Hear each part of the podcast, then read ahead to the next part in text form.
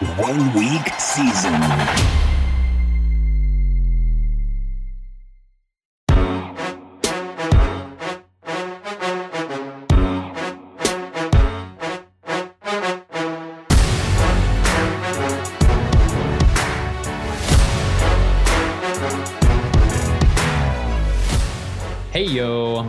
To the OWS First Peak podcast, where we're going to be talking about some of this week's games that might be flying a bit under the radar.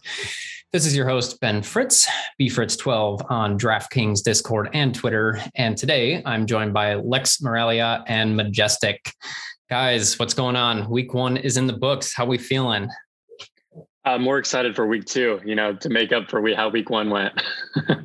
yeah, same main slate didn't go well, but I did fine on all the other slates. I think I need to start playing all the small ones. Yeah, yeah. Main slate was the same thing for me, and I I was kind of rushing this week, so I didn't really get in a bunch of uh, play on the other slates. But um, I'm usually actually pretty strong at the small slates as well. I just don't put nearly as much uh, focus into that. So it's actually something I'm working on this year because it's like we should always if we have a strength, if we had have an edge, we should always be hammering that. Um, kind of like Xandamere talks about with showdown slates. So, uh, all right. Any any uh, significant notes before we kind of jump into what we're going to be talking about today, like from from your guys' last week? Uh, no crystal ball, so mm, nothing like that. Um, Still crying about uh, my Niners losing Mostert for the year. Oh, dude, Jess, I was thinking about you, man. I was Brutal. like, oh, how horrible. Unreal. Unreal. uh, all right. Well, cool. As as mentioned, uh, we're gonna be talking about some of the top games. Uh, the field is likely going to be focused on uh, the top couple and building around the top like one or two. But we know at OWS that we can find fantasy goodness in other places that the field may not be looking at. And this is especially true with us going into week two. Um, people really strongly taking in what they saw in week one and kind of using that as uh, fact or you know what they think that to be so the games that we're going to be talking about today we're going to be discussing these through this lens of what the field expects to happen after week one. And so, how that's going to affect these games, and then also how we could potentially attack that or use that as an edge in our DFS play.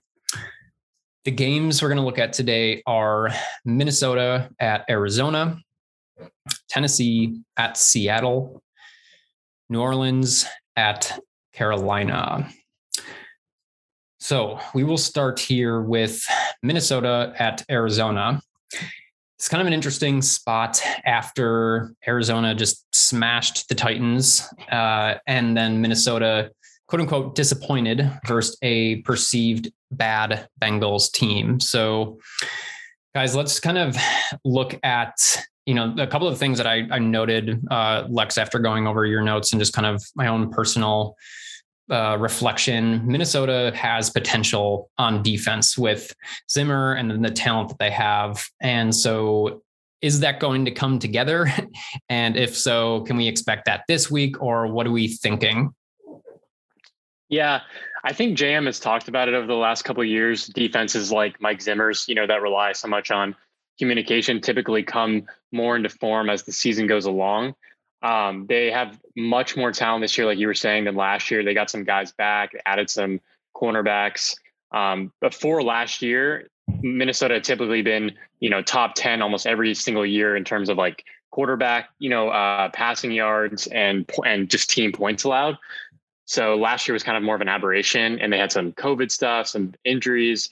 Uh, I think they actually performed better last week than probably most of the field will expect since he had three straight touchdown drives in like the middle of the game, including one that was like a 50 yard bomb touchdown. But other than that, they um, they were averaging 3.1 yards per play on their other 46 plays, like on every other drive.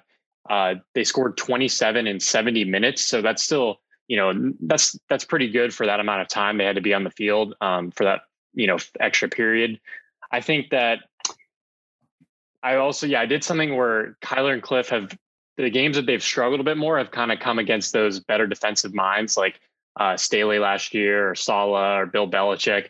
Um, and Zimmer is definitely in that category. Those teams all were really good in terms of quarterback fantasy points allowed, um, which we kind of expect from Minnesota each year under Zimmer. Uh, so I definitely think there's some pass to them performing maybe better than the field expects, especially coming off a week that like Arizona just had, where they scored 38 against Tennessee in three quarters and looked unstoppable on offense. Yeah, that's that that you threw out uh, with yeah, kind of those like notable defenses and the Arizona offense versus those was really interesting to me. And then, like you said, you highlighted the the high finishes for uh, Zimmer's defenses against QBs and like the low QB scores that they've allowed. So uh, definitely interesting. Jess, uh, thoughts here? Anything that the workbook is pointing to in regards to this specific point? Uh, as far as defense goes, I, am kind of looking more at just like the the bigger picture than the workbook right now. I mean, we've got one weekend plus of all of last year's data, but I think Arizona is kind of built to to smash against this kind of defense because Zimmer wants to stop you with the run. He brought in those two run stuffers. Arizona doesn't really run on early down, so they're going to be throwing the whole game. He wants to get you into third and long and then let his scheme beat you. Uh, it'll be interesting to see Patrick Peterson's return to Arizona. Um, he other than the the clip Jetpack Galileo posted, he did really well in that game. Uh, but then they've got Breeland and Alexander who didn't play well. They got to step up. Uh, Breeland can get pass interference calls against him, especially if uh, Nuke's out there juking him a little bit. So I don't know. I I think this is a game Arizona could possibly run away with. You know, home opener. You got them their offense being a little bit better scheme wise than Minnesota is on defense. So I don't know. We'll see. yeah, and I'll add to that saying like uh, what I said before was ways that it could fail, but obviously Vegas is still betting on this game being a high scoring game, just where they've set the line and the team totals. So even though you know I mentioned those things before, Vegas is on the spot right now in terms of you know high scoring affair. Kyler is typically crushed in games with the 50 point totals. Um, I think the way I would play Kyler in this is I think his ceiling is higher if Minnesota is able to keep pace like through the passing game. I think if it's a Dalvin Cook type game, I think that just limits how often Arizona can be on the field. Um, so that would probably move me away from him. But um, I think, like Jess said, it's definitely like it's still a smash spot. We still don't really know what Minnesota's defense is going to look like. Arizona's offense already looked better um, with having like a some quicker, you know, guys in there like Rondale Moore for those screen passes that Cliff likes likes to run. Uh, so I, it's definitely we're what we're trying to do right is figure out different ways this game can go. Um, so like either way, I think I think both things are interesting to keep in mind the way Zimmer's defenses have historically performed, and then also you know kind of what we've seen from them recently, and then now going up against a pretty elite offense. Yeah, and I was, think the second. Sorry, go, I think the ahead, secondary. That Minnesota secondary does have a shot in this to to keep it close, and then if we do get Cook running uh, it, Minnesota could slow the game down if they can defend the pass early, get Arizona into some long down and distance early, uh, and then keep feeding Cook and get him moving the ball. Then I, I, can see how this can bring that total down from 50 down to maybe like 45 or so.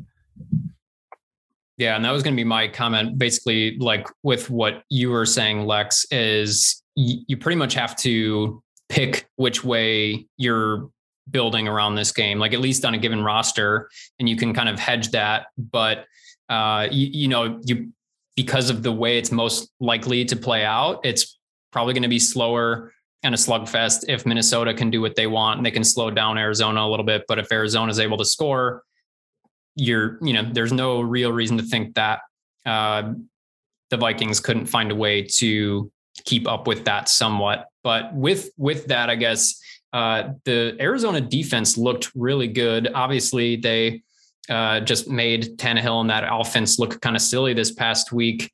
What are we reading into that? Um, yeah, I'll say uh, that Tennessee's offensive game plan was kind of a disaster last week. So it's I wouldn't overreact too much to how that game looked. Like obviously they have talent on offense, so it was a surprise. But on paper, Arizona still has really significant issues on the back end. Uh, and hopefully we'd expect, you know, Minnesota to get the ball to their best guys better than Tennessee did in that game. Uh, so I don't know if I want to read too much into it. The only thing I will say is that Minnesota has definitely had some offensive line problems the last couple years. Cousins takes a lot of sacks, and uh, Chandler Jones and Co could certainly wreck Minnesota's offense that way. The the worst games that Minnesota performed in offensively last year, uh, they were getting destroyed on the offensive line by Indianapolis and by Tampa Bay. Those were the kind of the only two games where that three player rule didn't work. You know, the Minnesota rule where like one guy goes off just because their offense just could not get anything going with all the pressure. And that's certainly something that Arizona is capable of. I mean, they showed it last week. They picked on a kind of weaker offensive line and just went crazy on Tannehill. So that's a way I think it could also fail. Um, but I don't know how I I do think their secondary is probably a little bit overrated after last week's showing. I think the secondary got bailed out by that pass rush. Can't throw the ball if you're on the ground. Um, and they were giving up all the targets were underneath. They were giving up points to to the slot receivers and stuff. So that Minnesota is going to probably want to throw to Cook. They're going to throw to Osborn, maybe get Conklin involved, and then they're going to have to run Jefferson and Thielen underneath, and then hope that they can get a run game going so their play action actually works. They're not in second and 15 and long down and distance, so they can actually run that play action and get their their main guys going too. Yeah, I I think that if you're playing um, at least Cousins as part of that offense, you're expecting it to be a really back and forth shootout. Like all of, I think it was 11 of his 12 games where he had 25 point upside. He the games finished over 50, and like seven of the 12 were over 58. So he's really only viable in you know big scoring shootouts. Um, I think I even had a stat where he was just barely even. You know, he had a lot of low attempt games in um, in games where Minnesota has controls, just because that's what Zimmer wants to do. Last year was kind of more of an outlier just with how bad their defense was. Uh, yeah, and then the Minnesota rule, I think it's definitely in play because like uh, like Jess was saying, Arizona forces it short. Like you could have one of those guys racking up a ton of catches. They break one play like Hopkins did on that touchdown, and you know they're going for a long score. Uh, so I I think I'm more on the Minnesota skill players than Cousins, um, just because personally I'm I might be looking more to this game being on the, the slower end than the field expecting, just because it might be more popular than I would like. Um, but I think all those paths are are interesting to look at. Yeah, definitely. So I guess with that, uh, just to kind of wrap up anything on the Arizona side of the ball on their offense, uh, what are we thinking based on uh, like wide receiver usage that we saw in week one?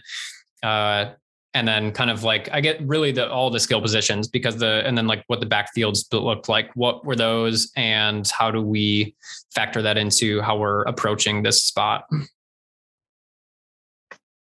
Well, the Cardinals kind of evenly distributed those passes. We had two guys with five targets with Kirk and Moore. Uh, Green had six and pretty much did nothing with them, and then Nuke made the most of his seven targets, got two touchdowns out of there, and then Kirk catching those bombs back in that little H position that they they got him in, which is natural position. So I don't know, it'll be interesting. I think Kirk is kind of like their little wild card. They're going to move him around and and get those deep shots. And Minnesota can get vulnerable to deep shots, especially if he's over there against Breeland or Alexander during the game. Yeah. Yeah. Just I was just going to add on. I was going to say Kirk was definitely the one getting the higher upside looks, even if he was on the field less than Green in that game. Um, and then going on to the running back usage as well. Edmonds actually led up until like the last two drives in garbage time. So maybe those stats are a little bit skewed. Um, he was definitely being used more, but he's still, we're not seeing the, you know, the goal line usage that we would hope for, for like more ceiling. Uh, so I, that backfield is still pretty questionable in terms of like what who's going to get the high, you know, high level touches each week. Um, Edmonds may have led during that early portion of the game, but neither one kind of displayed a big enough difference from the other to, you know, root for that 25 plus point ceiling. Yeah, well, I, I'm a donkey, and I played uh, I played Edmonds even after we talked about it last week, with neither of them having a bunch of upside. Um, but yeah, I think it still holds true in this spot. Uh, and then yeah, with I, I, think you guys are spot on with the the wide receiver usage. Uh, and shout out to, I believe it was Larejo with the willing to lose column. He had uh, mentioned Christian Kirk in this spot, which um, yeah, like you said, Jess, he was getting the higher upside looks, and that's gonna, you know, he's obviously not gonna pop off like that every week, but he is gonna have spots where that happens. And then, you know, I think this could be a spot too where the field uh, looks at Hopkins' performance and kind of like really locks in on him as like, oh, he's back this year, or you know, however people might spin that. But uh, even looking at his route tree, it still wasn't totally different. Uh, you know, there's a little higher upside than some of what he was running last year, but um, I don't think anything that really kind of like jumped off the page to to make it um, him like a, a big like we should really be focusing on him. Jess, I, you mentioned his route tree. I haven't looked at it yet. I meant to pull that up on Next Gen Stats. Did they move him off the left side at all, or was he strictly on the left side again? I'm almost positive he was uh, strictly on the left. So he's going to see Peterson because Peterson was lining up on the right. That'll be a good matchup. yeah, I'm just looking at his route tree now. Every single one of his targets came when he started on the left side. Yeah, so that's yeah, good call there. That's that's interesting in this spot. Um, yeah, and then I think Rondale Moore got what like uh, he was like a halftime player or third third of the snaps or something like that. Yeah, he ran 14 routes to uh, Kirk's 22, so he's still behind Kirk a little bit. But he, I mean, he's still got five targets. He got the same amount of targets as Kirk. Yeah, he strikes me as kind of guy where he might not get, you know, a ton or a big majority of the snaps, but when they're when he's in there, they're gonna probably scheme him looks, and so he'll have a couple of chances every game, and kind of just depend on, you know, if he hits them or not. Agreed. All right. Anything else we missed talking about this game? I feel like we hit a handful of angles here. Good. All right. With that, let's move on to Tennessee. We were just talking about at Seattle. So uh, with this game, there's likely going to be some pretty strong assumptions for what to expect out of these teams after week one, uh, in which the Tennessee offense flopped and the Seattle pass game crushed. Uh, should we be buying that? And if not, why? So I guess let's start with the hyper efficient Seattle offense uh, versus this still not good Tennessee defense and back end, especially. Um, yeah, I mean, Russ threw 23 passes. I think I wrote that that was like the fewest he's thrown since week nine or something of 2019. That was back when, you know, we weren't really playing Russ unless we really thought that the game script would get, um, would put him in a situation where he had to throw a ton. Uh, and then he had those kind of seasons, half season when he was, you know, cooking.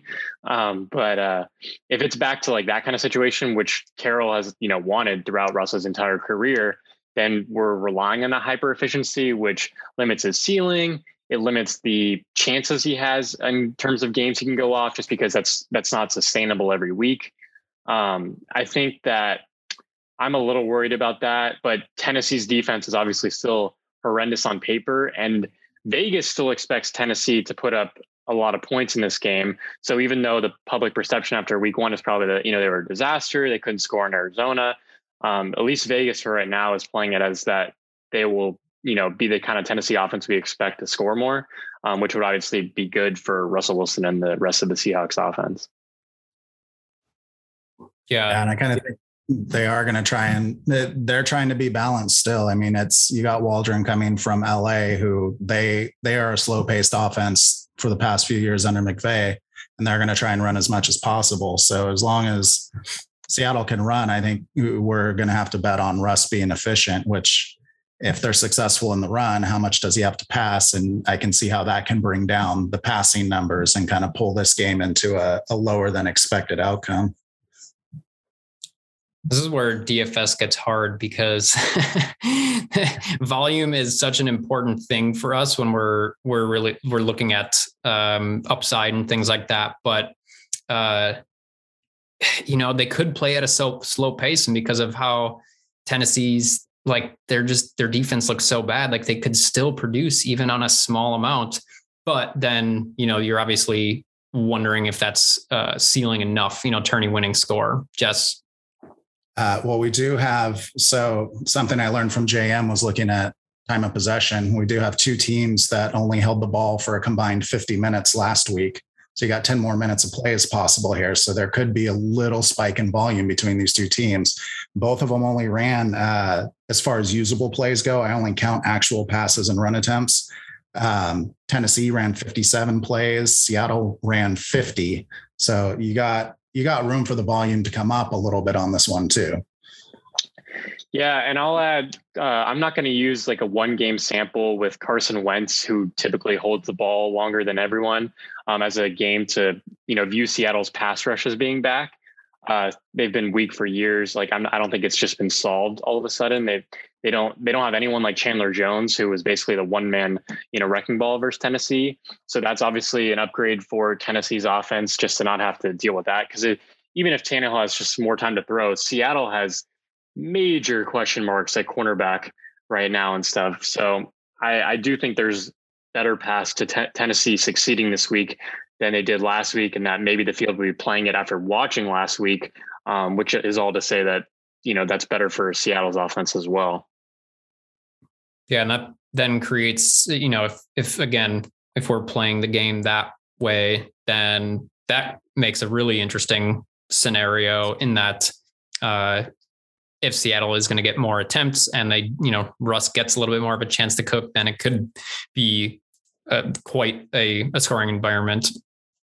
Yeah, I was going to say too, I think if you're betting on this game environment, you almost have to bet on efficient scoring drives, a lot of touchdowns back and forth, because both teams are going to aim to control the you know the game on the ground either henry mm-hmm. or carson so i think you basically have to expect a lot of scoring you know early on that keeps these teams aggressive and um, in a passing mindset because if one team is in control, I think it's the same either way. It's one team's just going to be trying to bleed clock.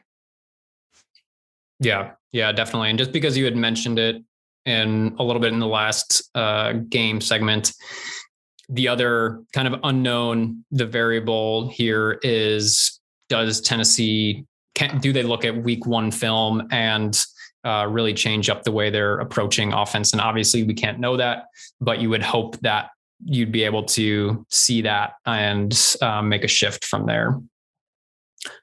Well, on defense, uh, Tennessee doesn't seem to have learned anything. That uh, zero blitz that Bowen called was basically he. They kind of said they were going to get away from a lot more of that man zero blitz stuff, and he called it and Nuke caught a touchdown on him. Uh, a couple other things I, I looked at during the the summer was joint practices. So you've got Tennessee struggled, really struggled against Gronk, but I don't know, maybe that was just Gronk because he came out week one on fire. But uh, you, you, have a shot for Everett to maybe play a big role in this one. Um, they got burnt for three touchdowns out of the slot. So I, I don't even know if they're going to run a slot receiver out there. I think last I saw D. Eskridge was hurt. So maybe that's Everett again, lining up in the slot and Dissly in line. So this could be a big game for Everett if we're looking at individual players from this and then both running backs. Yeah, I think the the interesting the interesting part about this game is that both offenses set up pretty well. The defenses are just not well equipped to defend either of these offenses. The problem is that both coaching staffs are, you know, want to control the game on the ground. So you're kind of battling that matchup versus, you know, what we expect the coaches to try and do. Yeah, with that, uh, what do we think about Chris Carson? Uh, you know, he's got a good matchup with, you know, obviously against the the Tennessee line. Um, and what about his usage? You know, coach speak coming out of pre or like out of off season, but then also what that was in week one. Yeah, I'll add his usage. If it continues to look more like last year versus 2019, he's just not a guy that's going to be in a lot of tournament winning rosters. He was getting upwards of 20 attempts in almost or more than half his games in 2019. And last year, I think he never even topped 16 or maybe he just did once. And then even in week one blowout, he still only had 16 attempts. Now they ran not a lot of plays because of how efficient their passing game was.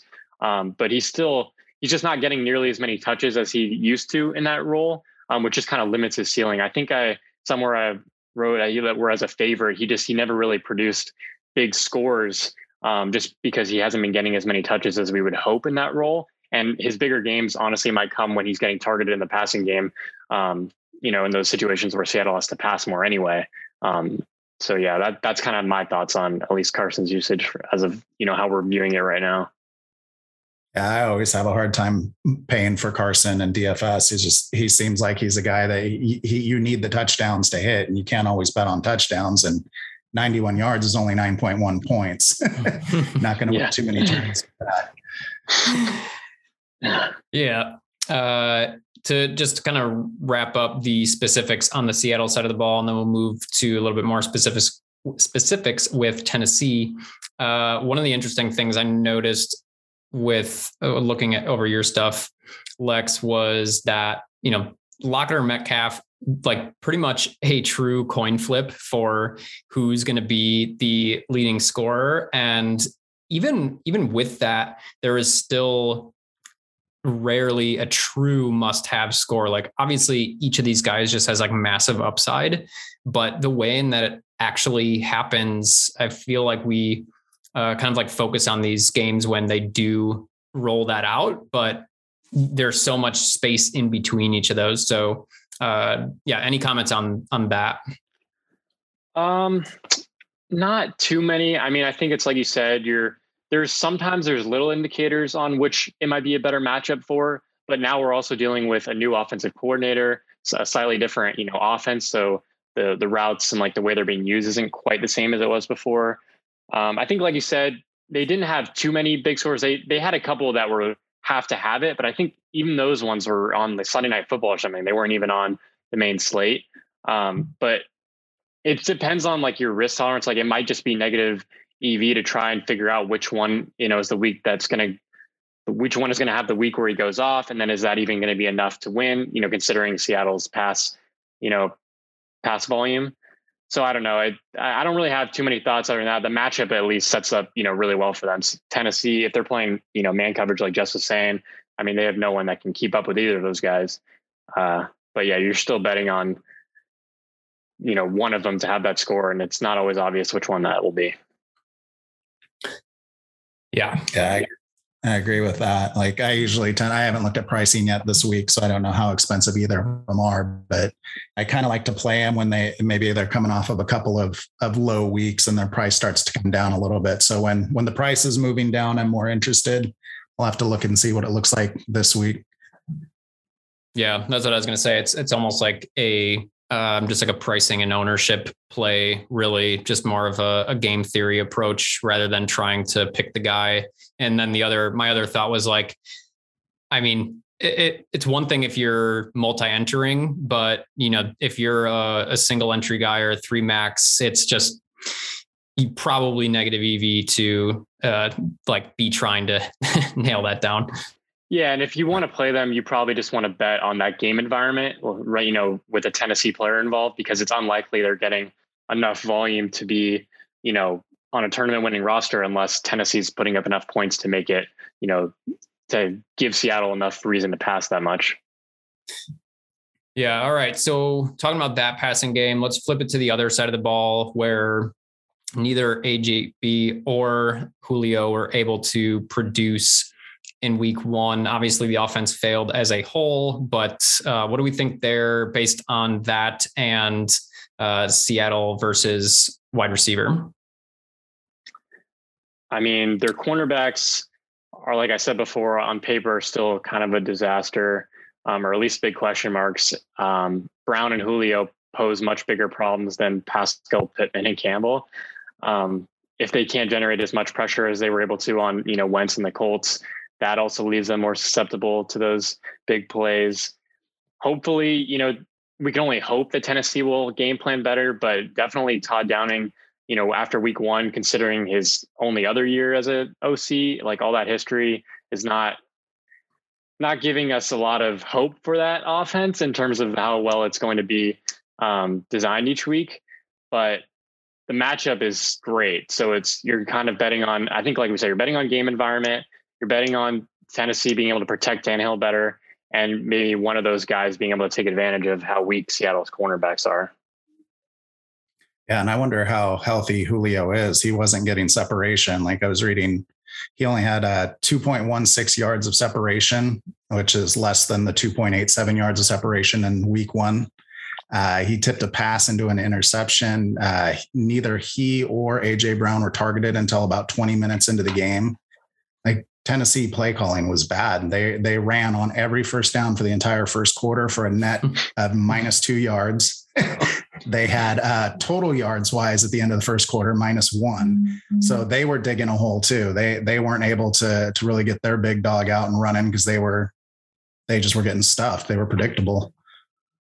Yeah. So with that, why don't we talk about that? Because uh, Lex, reading through your matchup notes, uh, the the low uh, DK scores for running backs in Seattle, uh, problematic. And yeah, after what happened last week, are we are we wanting to uh, look at Henry here, or does that feel like a a trap?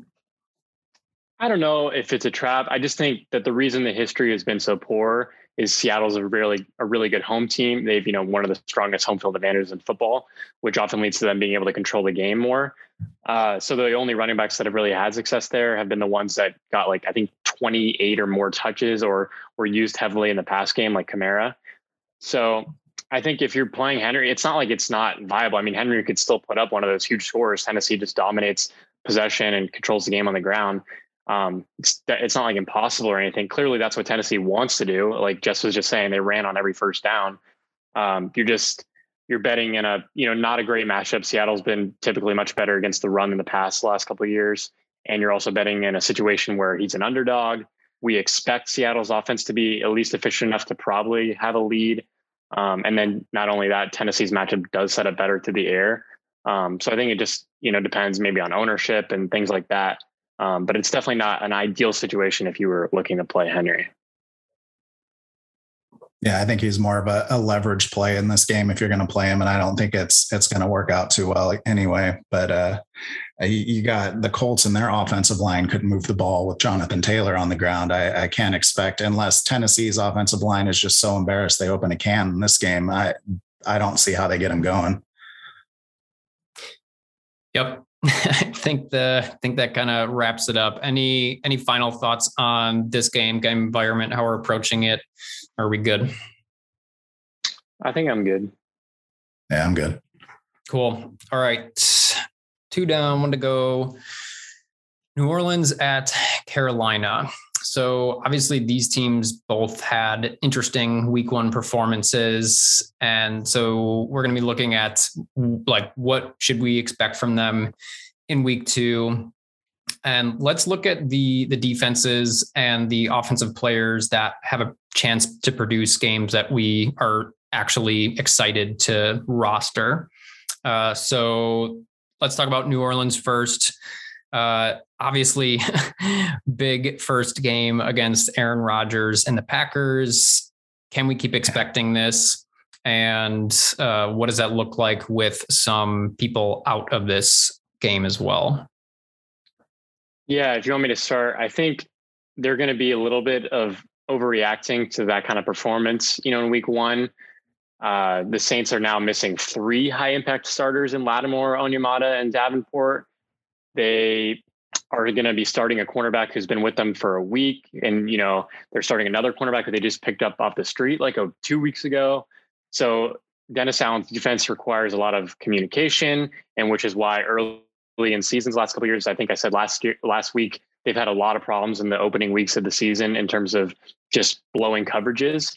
So I I think having those new corners in there and everyone expecting them to have another, you know, dom- dominant performance against like Sam Darnold after they just did that to Aaron Rodgers is going to be interesting to follow. Just because I think that all those things, I think we're we don't want to you know overreact to the one game sample size, especially when they're now missing some of their best players. Um, but it's it's interesting. It, like we we just we know so little after one week. You know, um, I'm still of the opinion that they're not going to be nearly as good as last year, even how, how they looked last week. Um, but they still have talent at some big positions, even losing those guys. But it's definitely a little bit more questionable, you know, now than even last week. When you got their coaches getting COVID now too, so got all the remote meetings going on. Yeah, th- this one will be interesting. Like I, I don't really see how Carolina has a shot against a defense that played like that against Green Bay, but it just kind of gives you that idea. Well, you know, nobody's gonna be on Carolina, so you can use some of their guys. Yeah, and I I didn't see any of that game, but you also have to wonder too if there's a little bit of you know the Aaron Rodgers situation bleeding into how that offense came into that game. Um, but I you know Darnold looked decent with his pass catchers. Uh, he's still Sam Darnold, which is, you know, a, a little bit of a mystery. um, but obviously, very capable pass catchers in DJ Moore. Uh, he hooked up for a big touchdown with his old guy, Robby Anderson. And then, of course, we have CMC coming out of the backfield. So, yeah, I mean, I think the question is uh, even if we get a, a, you know a middling to strong effort out of the New Orleans defense, what does that look like uh, with Sam Darnold and his offense on the other side? I think um, DJ Moore is definitely interesting. Just he's had a lot of success against New Orleans the last couple years. They're now down Lattimore, like I was saying.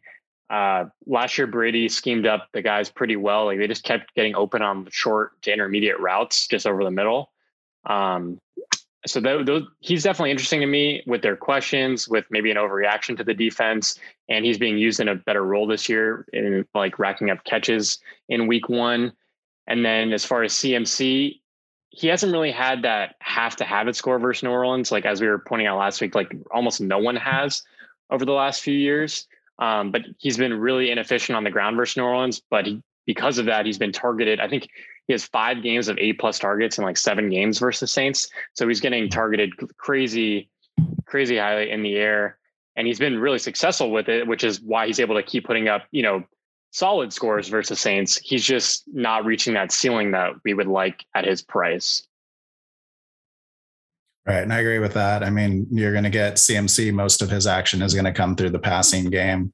Um, my concern is Roby, how much he he's uh, assimilated to the defense. That could be, you know, the scheme errors and stuff like that. So maybe there's some room for DJ Moore to show up, you know, another Robby Anderson. And then the Saints, what Green Bay was able to do was pass on them to their slot receivers. So whoever was lining up in the slot was having the most success you got uh Terrace Marshall had half of the the reds or the end zone shots from Darnold. So maybe he catches both of them this time, catches a couple of touchdowns. Yeah, I think it'll be interesting to watch that play out. It's just a matter of are we going to try to pull the trigger on any of that, which kind of depends on uh, the other side of the ball as well. And uh, we got Jameis Kamara and their offense going up against this Carolina defense. Uh, Jameis ridiculously efficient uh, against that Packers defense. Uh, Lex, I'm going to throw it right back to you here. Uh, what are you thinking? As far as Jameis goes, I mean, I think that New Orleans offensive line is much more equipped to block the pass rush, you know, of Carolina than the Jets were. They just kept, especially after Becton went down, they just kept picking on that tackle. Um, Brian Burns is really talented, but the Saints are, I mean, they have the best tackle duo in football. I think their communication is going to be a little interesting because McCoy was taking on offensive line calls this year and it's like with Brees retiring because Brees used to do all that. So that'll be interesting if they have any, you know, on those any kind of blitz packages or things like that where they're not reading reading that as well. It could be interesting. It could set up for some, you know, big plays or sacks that kill drives. Um, but they still have an elite line. I don't think Carolina's going to generate nearly the same amount of pressure as they did against the Jets. Um, and then I think the defense for Carolina has actually been much better than people have expected going into like last season. Snow's done a pretty good job of limiting like big QB games. Um, I think only a few even passed for over 300 yards. I think Jameis will definitely pass more. Um, 20 attempts is not only is that an outlier, but it's a massive outlier for even the Saints. I think Brees was only under 30 like a few times over the last few years, and that was with them trying to limit Brees's attempts on top of it. So I would expect a much bigger volume for the Saints through the air. Um, I don't have too much. I mean, we're still he's still not he doesn't have targets that you necessarily want to go after right now. I mean, we everyone likes Callaway, but last week Trautman was the most heavily targeted. Kamara still got his targets. I mean, Juwan Johnson was like the third most targeted player. You're dealing with a Saints offense that for years under Payton, you know, splits it around outside of having, you know, the four years or five years of Michael Thomas. So it's tough to trust one of his passing game weapons, like in any kind of stack. Um, and I don't think the matchup is like great for Jameis, but I don't think Carolina will look quite as good as they did against the Jets either. Yeah, I I agree. Like especially with Callaway, like that that stinker might give people a bad taste in his mouth. So maybe he's kind of a sneaky play this week. I don't know. I doubt I'm going to do anything as far as stacking goes. If I play a piece from this game, I'll bring it back with somebody. So I'll probably do like CMC and Callaway if I do anything with this game uh, and nothing else really jumps out. I kind of want to play DJ DJ Moore, but yeah, I don't know. I think this one. I think Vegas got this one right with that 44 point total. I think this is probably going to be low game, low volume all the way around. So you're just betting on a broken play or something. Yeah, I'm I'm with you on that. And Callaway too. He he had success against Carolina last year. He kept getting open against their zone, but I think you wrote in the defensive strategies they're trying to play more man this year with Jaycee Horn and AJ Bouye in there. So maybe it's not as good of a matchup for Callaway as he performed in last year. Um, but he definitely, I'm sure his targets are going to go up when he's not, you know, running into Jaire Alexander and the Packers pass defense every week. Right. Yeah. Yeah. I think the biggest question here is do these guys have ceiling? And, you know, from what we've explored here, uh, yeah, you're you're kind of betting on the outlier scenario for that to happen. Uh, before we close this one out, any just because we didn't specifically talk about him, uh, any thoughts on Kamara, his usage after week one, how he sets up in this spot? Uh, I think you definitely will expect more targets in the future and less rushes. That was his second highest rush attempt total in a game in his entire career. Uh, Carolina allowed I think it was like the third most running back receptions in 2020. Uh, AK, his score versus Carolina in his one matchup versus them last year would have looked a lot different if he had been the one to get any of their short area touchdowns. I think all three inside the five went through Brees. So he definitely has a ceiling. He's been over 90 yards in every single game um, without Thomas and whether when he's had Brees and Jameis since last year. So it's more always about is he going to turn the is he going to be hyper efficient because he's never going to get some the amount of touches that some of those other guys get. So you're either betting on him being scoring a lot of touchdowns or New Orleans falling behind and needing to just chuck it to him all game. Yeah, I think in the closer game, maybe he does have more opportunity for targets when you're winning the game like New Orleans did. They're not going to keep throwing to to Kamara. They're going to try and run the ball and run out the clock. So they, he he definitely stands to have a better game this week, especially against Carolina, whose secondary is more prone to taking away the outside guys and letting you throw it underneath tight ends and running backs and such.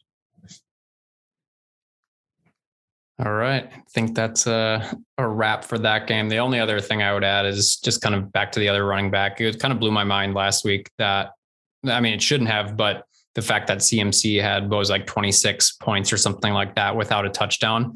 Like, I mean, you know, dude is putting up receiving lines. Like his floor is just so solid. And so, you know, any week really that he can get into the end zone once or twice, you know, he's always viable. You just kind of have to pick and choose how you're going to throw him in there. Yeah. And I'll say going back to Kamara, he's kind of the opposite of every other expensive running back in terms of game script that you want. If you expect the Saints to control the game, that's usually when you don't want to play Kamara. Whereas that's when you would want to play Henry and Dalvin and guys like that. So it's definitely just you have to keep that in mind when thinking about Kamara. He's just such a unique uh, player. Yep. Absolutely. All right. Well, that is a wrap for that game. And that is going to finish us up for week two everybody. That is uh, week two, first Peak podcast, and we're excited to talk to you guys throughout the week here. Uh, feel free to hit me up in Discord at bfritz12 for Lex, for Jess. This has been, and this has been the OWS First Peak podcast. See y'all in Discord and at the top of the leaderboards on Sunday.